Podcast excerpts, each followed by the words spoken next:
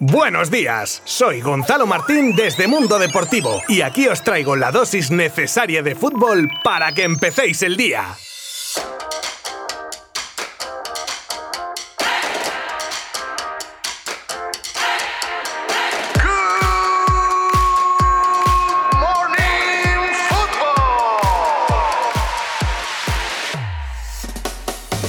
Imaginaos por un momento que os quieren dar un billete de 500 euros y resulta que sufrís una enajenación mental transitoria y decís que no, y que al día siguiente os vuelven a ofrecer otro billete de 500 y por lo que sea volvéis a rechazarlo. Bueno, pues os podéis creer que aún así, si os lo volvieran a ofrecer a vosotros, volvieseis a decir que no. Bueno, pues eh, vosotros seríais el Barça y el billete de 500 sería el liderato de la liga. Otro empate de los de Kuman en los últimos tres partidos, lo que tenía que ponerte líder y que te deja con un balance de 3 puntos de 9 posibles la verdad es que yo no le encuentro mucha explicación. Ahora el Levante debe estar encantado porque claro, el partido pintaba muy mal y se lleva un punto que sabe a gloria bendita. Y para los culés, un punto que sabe peor que una patada en el lugar más doloroso que se os ocurra. El Ciudad de Valencia que vuelve a ser un campus horribilis para el Barça que a pesar de empezar como una pisonadora y con las ocasiones que tuvo, se fue al descanso con un 0 a 2. Y mira que empezaban la segunda parte de manera parecida a la primera y se presentía el 0-3, pero no un centro aislado desde la derecha que remataba Melero y poco después Messi pierde un balón que acaba con el 2 a 2, obra de Morales. Fue Dembélé que, por cierto, cuando está bien es un auténtico puñal, el que le dio esperanzas a un Barça que entraba en barrena y no era capaz de sacar el partido adelante, y tanto va el cántaro a la fuente que en el minuto 83 Sergio León, recién entrado al campo, hacía el gol del empate granota que deja a un Barcelona ya con pocas opciones de ganar la liga. A priori, claro, porque viendo cómo está el panorama, igual hoy pierde el Atlético de Madrid su partido contra la Real Sociedad y el Real Madrid el jueves contra el Granada y se vuelve a liar par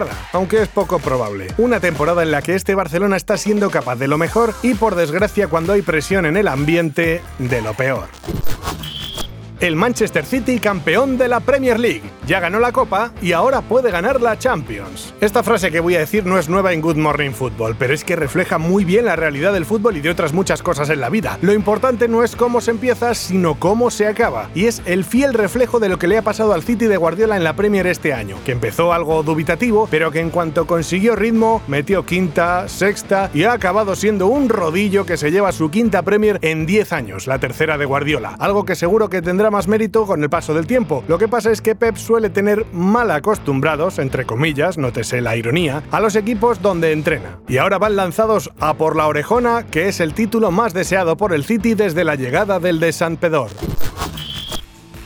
Nuevo fichaje de Luis Enrique para la Eurocopa. Podrá contar con Aymeric Laporte. Yo esta noticia ya la he sondeado en las redes y he de decir que ha venido con cierta polémica. Por si hay algún despistado, Laporte hace unos años eligió jugar con la selección francesa cuando se rumoreó la posibilidad de que el por aquel entonces seleccionador Julen Lopetegui lo pudiera convocar con España, ya que Laporte había jugado solo en categorías inferiores con Francia. Hay gente que no olvida sus palabras de que su decisión de jugar con Francia era para siempre, como decía él. Ay Laporte, si es que las hemerotecas son traicioneras, porque ahora claro, ¿qué pasa? Deschamps no le da bola y mira en qué tesitura está ahora el jugador.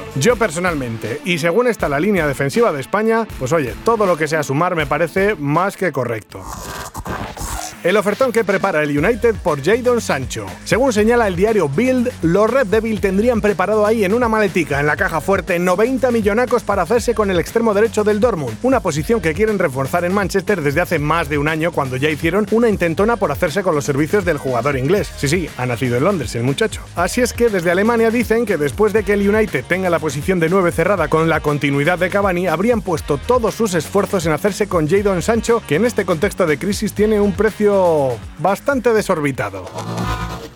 Buffon deja la Juventus al final de la temporada. ¿Cuál será su próximo destino? Pues sí, el eterno guardameta italiano ha anunciado su salida del club juventino al final de esta temporada. Aunque no ha confirmado, eso sí, sí será su retirada de los terrenos de juego, ya que ha dicho que si encontrase un lugar y una situación que le estimulen y le permitan tener una experiencia de vida, lo consideraría. Le deseamos sin duda lo mejor a Buffon, elija lo que elija. A mí es que me cae muy bien el tío.